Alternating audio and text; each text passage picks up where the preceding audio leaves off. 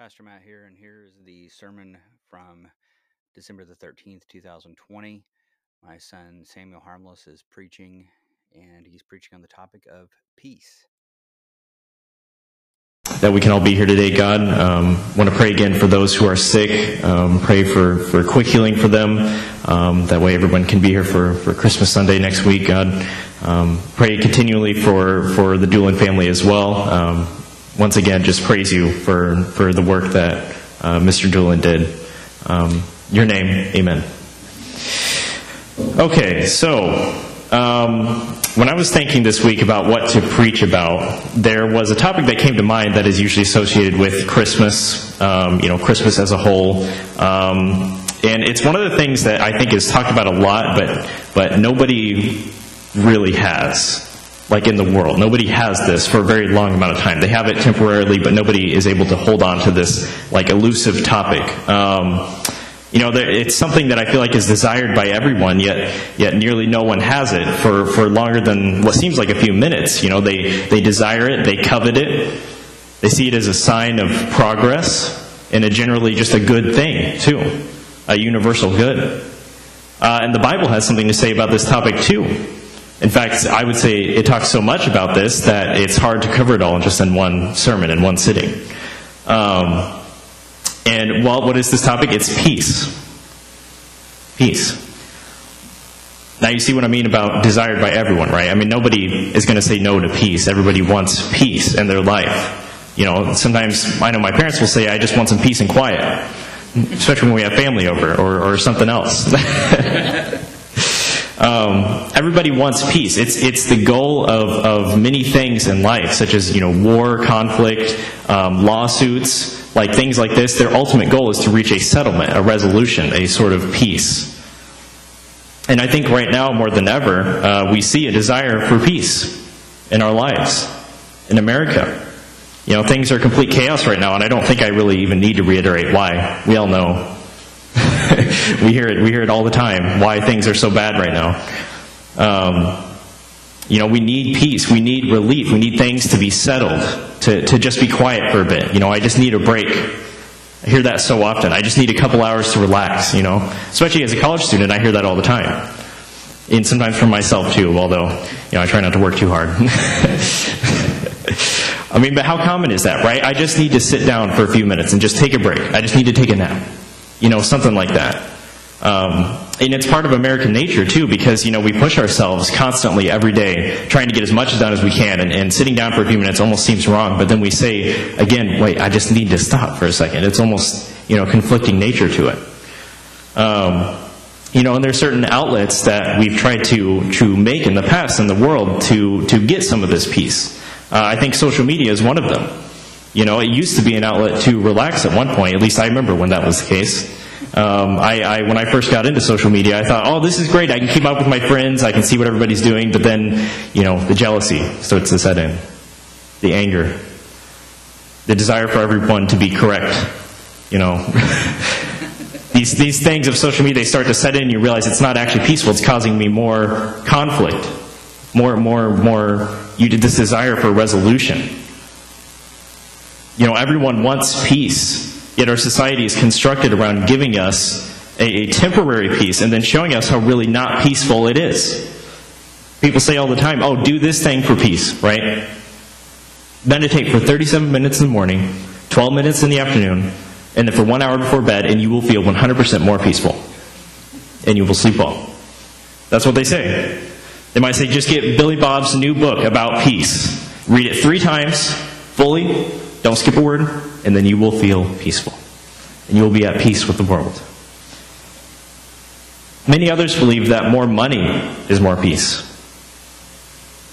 The more stuff I can buy, the more stuff I have, that will make me feel better. That will make me be at peace with my life, with my circumstances. Buy a nicer couch to take naps on. Buy a nicer car so you can feel cool. Buy a better house so you can feel safe and at peace by this, by that. There is no end to the temporary solutions that the world offers. But what happens every time when someone begins to believe one of these things is the, the resolution, is the peace, is the source of peace? They're ultimately disappointed because there is no lasting peace. If you, the more you buy, the more you see, there's no lasting peace. The more you, you look for other outlets, the new self help book, whatever it is, you're going to find that there's no lasting peace in it.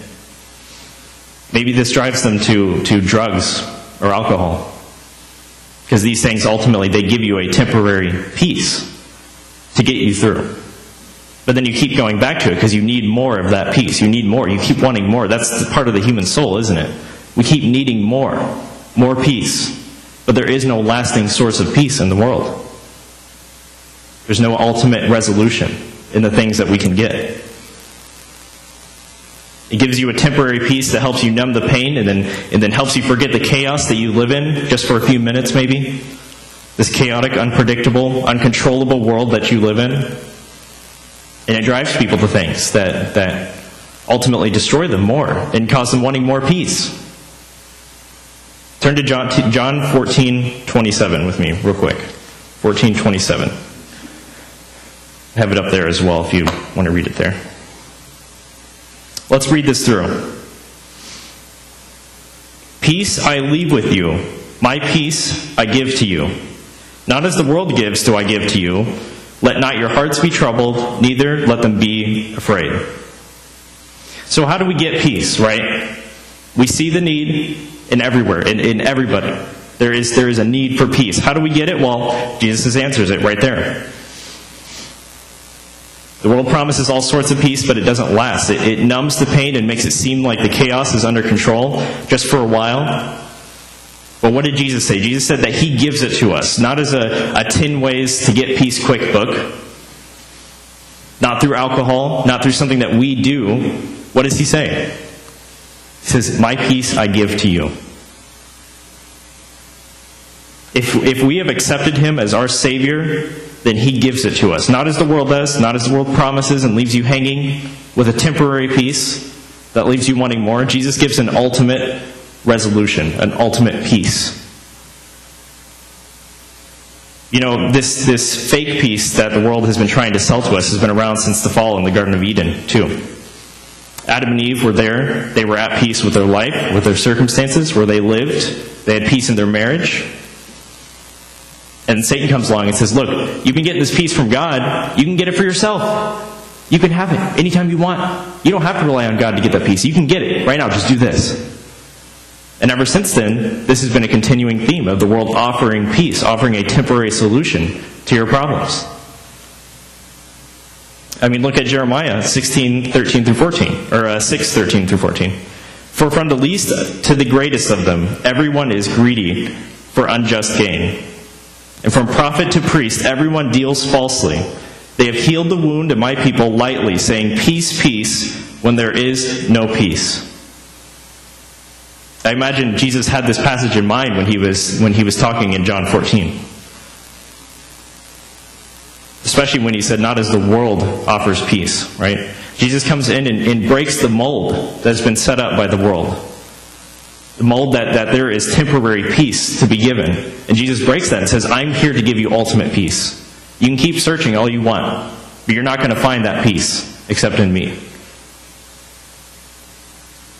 Everyone and everything is trying to grab your attention and tell you how peace is offered here or there, and, and this is how easily you can get it. Anytime you want, just take it. You will be content if you come here and do this thing. And Jesus comes in and he freely gives. You don't even have to take he gives. Jeremiah also, Jeremiah also says that the priests are trying to offer this numbing peace too. And in today's day and age, we have the same problem, don't we? Where people are, are, are promising ways to get peace outside of Jesus. They take the authority of Scripture and then, and then put, them on, put that on themselves and say, This is how you get it. This is how you get this peace. They proclaim peace, peace, like in Jeremiah, but then five minutes later, when the high fades, you're right back where you started, searching for more. Jesus, who is the owner of peace and the giver of peace and the Prince of Peace, says, In me you will have peace. I give my peace to you. In this world you will have tribulation, but, but I give this peace to you. Because I have overcome the world. Jesus is our source of peace. Peace is, the, uh, is also the third fruit of the Spirit, as I'm sure many of you know. Um, and what we do know about the fruits of the Spirit, they do not come from within us. They're not of our power. Why? Because they are the fruits of the Spirit. They're not the fruits of the flesh. They're not the fruits of our passions. You know what those are? That's anger, hate, selfishness, pride. These things, those are the, the fruits of ourselves, the fruits of our flesh. But the fruits of the Spirit are love, joy, peace. We do not make the fruits of the Spirit show up on our own volition, but instead, when we accept the Holy Spirit into our hearts, we begin to show the fruits of the Spirit because that is exactly what they are. They are fruits of the Spirit, they come from something. Peace is a fruit of the Spirit because God has given it to us. Jesus has given it to us. Without Him, we can never find peace. We can't find it. Everybody's searching. You see it all around. So now turn with me to Hebrews 12, specifically um, um, verse, verses 14 and 15. I'll read it off the slide. Strive for peace with everyone and for the holiness without which no one will see the Lord. See to it that no one fails to obtain the grace of God, that no root of bitterness springs up and causes trouble, and by it many become defiled. Okay, so what do we do with this peace, right? So we, we've gotten it, right? We're saved. You're here. You made it. Right? You're saved. But what do we do now with this peace. We found it, right? People are searching everywhere. What do we do with this peace now? We all know that we don't get straight up into heaven as soon as we're saved. Otherwise, I would hope a few more of us would be gone by now. No, we are still here with another mission in mind, which is to show others Christ, to help others find this peace. And you know, many of us are proud of that. We name Christ and we say we are Christians, right? And then we go out into our week and our day to day lives and we're not afraid to call ourselves Christians. We're not afraid to share it. If we say this, though, if we say that we are Christians, that means we are indwelt by the Holy Spirit. The Holy Spirit now lives in us and is pushing us to do the right thing, is helping us do the right thing.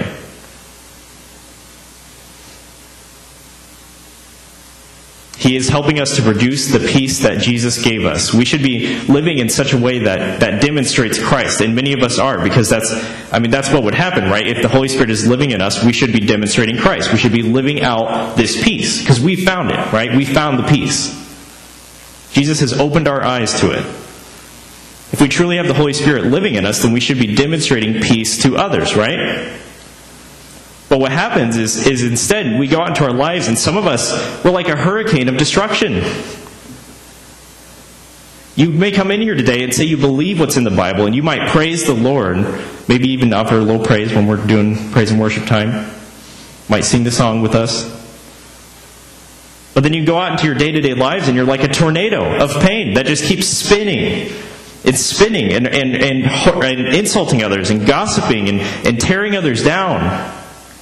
You're so full of contention and strife that there is no way that someone could see you and think, wow, that is such a peaceful person.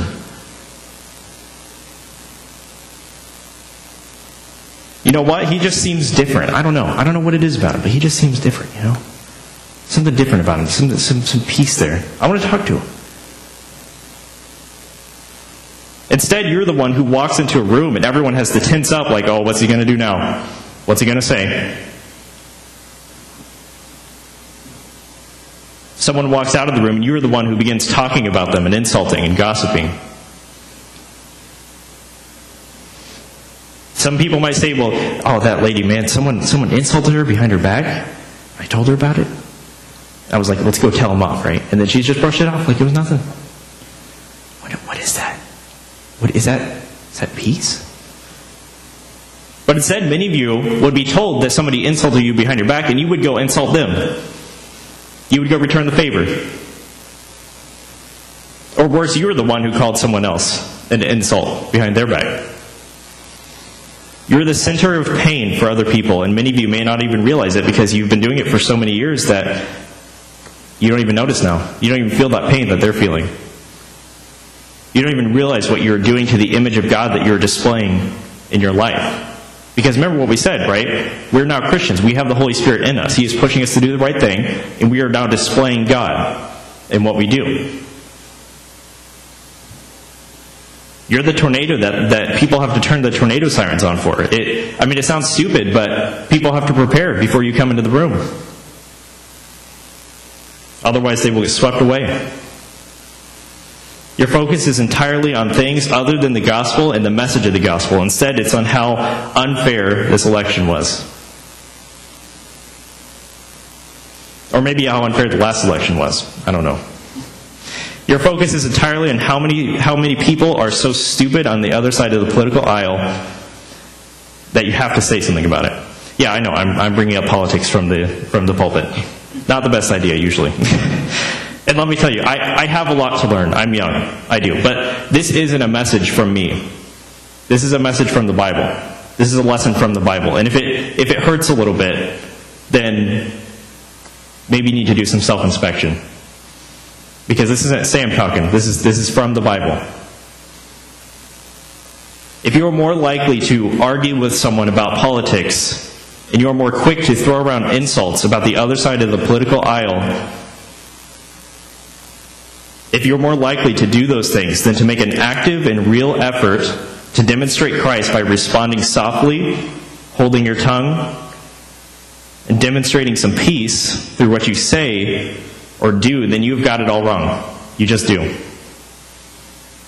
God has given Christians a, I mean, I, I can't, I cannot emphasize this enough. God has given us a, a fantastic opportunity to demonstrate Him through our current political arena. Because there's so much contention and strife out there, it's not even hard to stand out. If you just don't say anything, that 90% of the time that would be better than saying something about politics.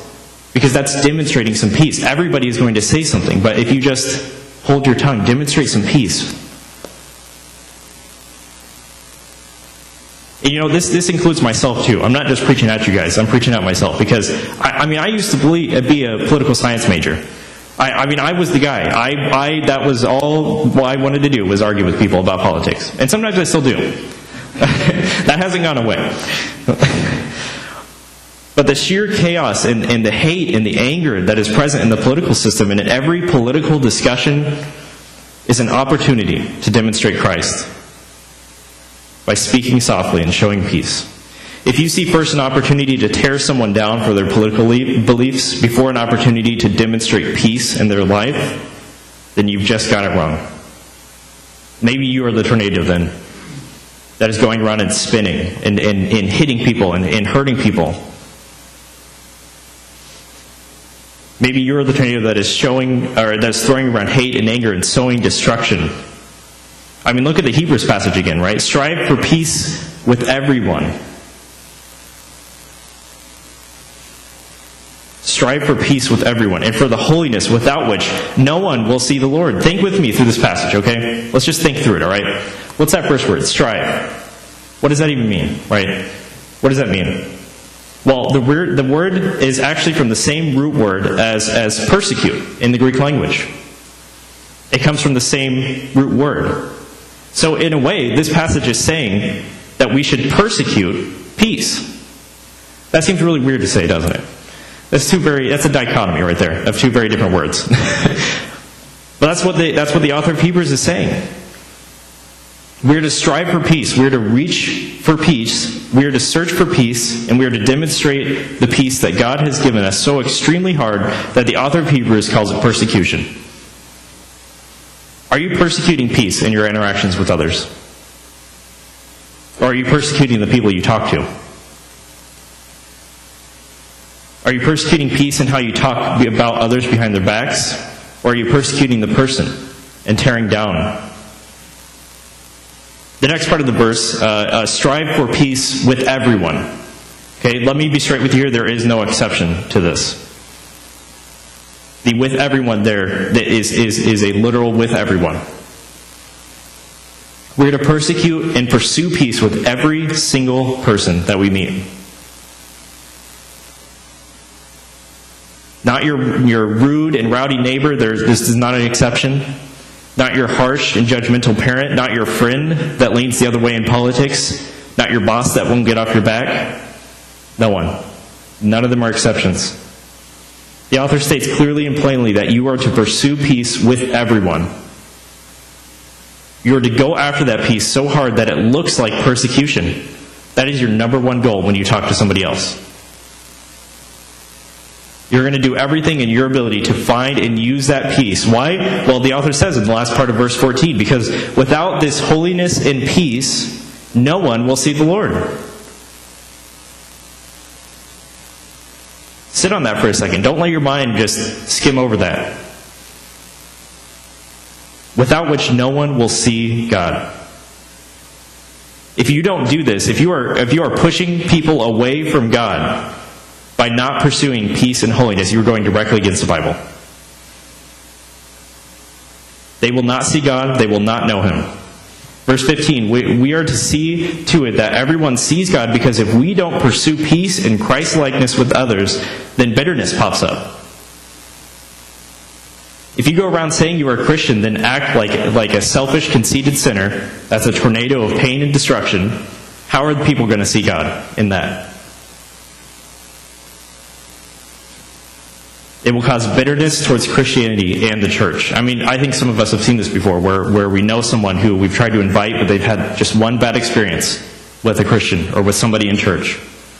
And it, it completely destroys so many opportunities there on inviting them back. I mean, just think about it from their perspective, right? Why would I want to associate with Christians who say they are so good and have peace in God, but then are just like the rest of the people in the world who do nothing but hate? Every time you talk to someone, regardless of politics, every time you talk to someone or have any interaction with them, that is an opportunity to demonstrate and show Christ in their lives. And you've got to, you got to start taking hold of those opportunities. You can't let those go. You know, can't keep putting it off. Every time you talk to somebody, don't don't let some certain exceptions fly through. Right? Certain people, oh, you know what? I'm not worried about them. That's not at all what the Bible would say. You know, as I talked about in the beginning of this sermon, the world is in pure chaos. People are proclaiming everywhere that they know how to find peace and how to escape the chaos, but they are all lies and deceptions from people who just want to gain something else. Just like Jeremiah said. Hebrews shows us that we have been given a mission to pursue peace with everyone and to demonstrate that peace to them.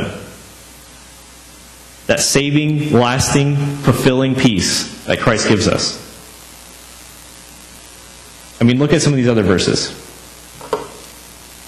Like I said, the Bible has no shortage of verses about this topic. Romans 12:18, if possible, so far as it depends on you, live peaceably with all. Once again, that idea of living peaceably with everyone. No opportunity down the, down the drain. Matthew 5 9. Blessed are the peacemakers, for they shall be called sons of God. Are you a peacemaker? Because, I mean, you've been given the peace, right? Jesus is in your heart. He's, you've been given that peace. So are you sowing that peace now in your interactions with others? Colossians 3:15 and let the peace of Christ rule in your hearts to which indeed you were called in one body. Is that peace ruling in your heart? I mean this is a callback to the first sermon I ever preached at Edgewood. That that there is a ruler on your heart at all times, right? What's it going to be? Is it going to be Jesus? Is it going to be the peace that Christ has given you or is it going to be something else? Your desire to be right, your desire to be correct. 1 Peter 3:11 Let him turn away from evil and do good. Let him seek peace and pursue it. James 3:18 This is a good one. And a harvest of righteousness is sown in peace by those who make peace. If you are a peacemaker in your life, if you sow that peace, there will be a righteousness to be harvested. Romans 14:19 So then let us pursue what makes for peace and for mutual upbuilding. And then 2 Corinthians 13, 11. Finally, brothers, rejoice. Aim for restoration, comfort one another, agree with one another, live in peace, and the God of love and peace will be with you. Live in peace, and the God of peace will be with you. If you feel chaotic, if you feel like you're not living in peace, then ask yourself, is the God of peace with you right now? You need to sow peace to reap the peace back. I mean, guys, I don't even need to do the talking about being peacemakers in our society and our church because the Bible's already done it. There's so much talking about this, pursuing the peace, having peaceful interactions with others. God has made it abundantly clear that we are to be peacemakers. We are to live in such a way that, that demonstrates the peace and the holiness of Christ. Because Christ himself was the Prince of Peace. He is the ultimate source of peace. To live in anger and strife and hatred and to be that tornado that people have to look out for is to do just the opposite of what Christ called us to do. Am I saying not to have opinions on things? Of course not. I'm not saying that. But you need to take those opinions and check them against what the Bible says, against what the Prince of Peace would say. Make sure that those opinions that come from within yourself are being checked by the Holy Spirit, which now indwells within you. And ask the Spirit for some self control. Effort yourself into being a, a peacemaker so when you get to heaven, you can be called a son or a daughter of God. Aim for restoration, not destruction.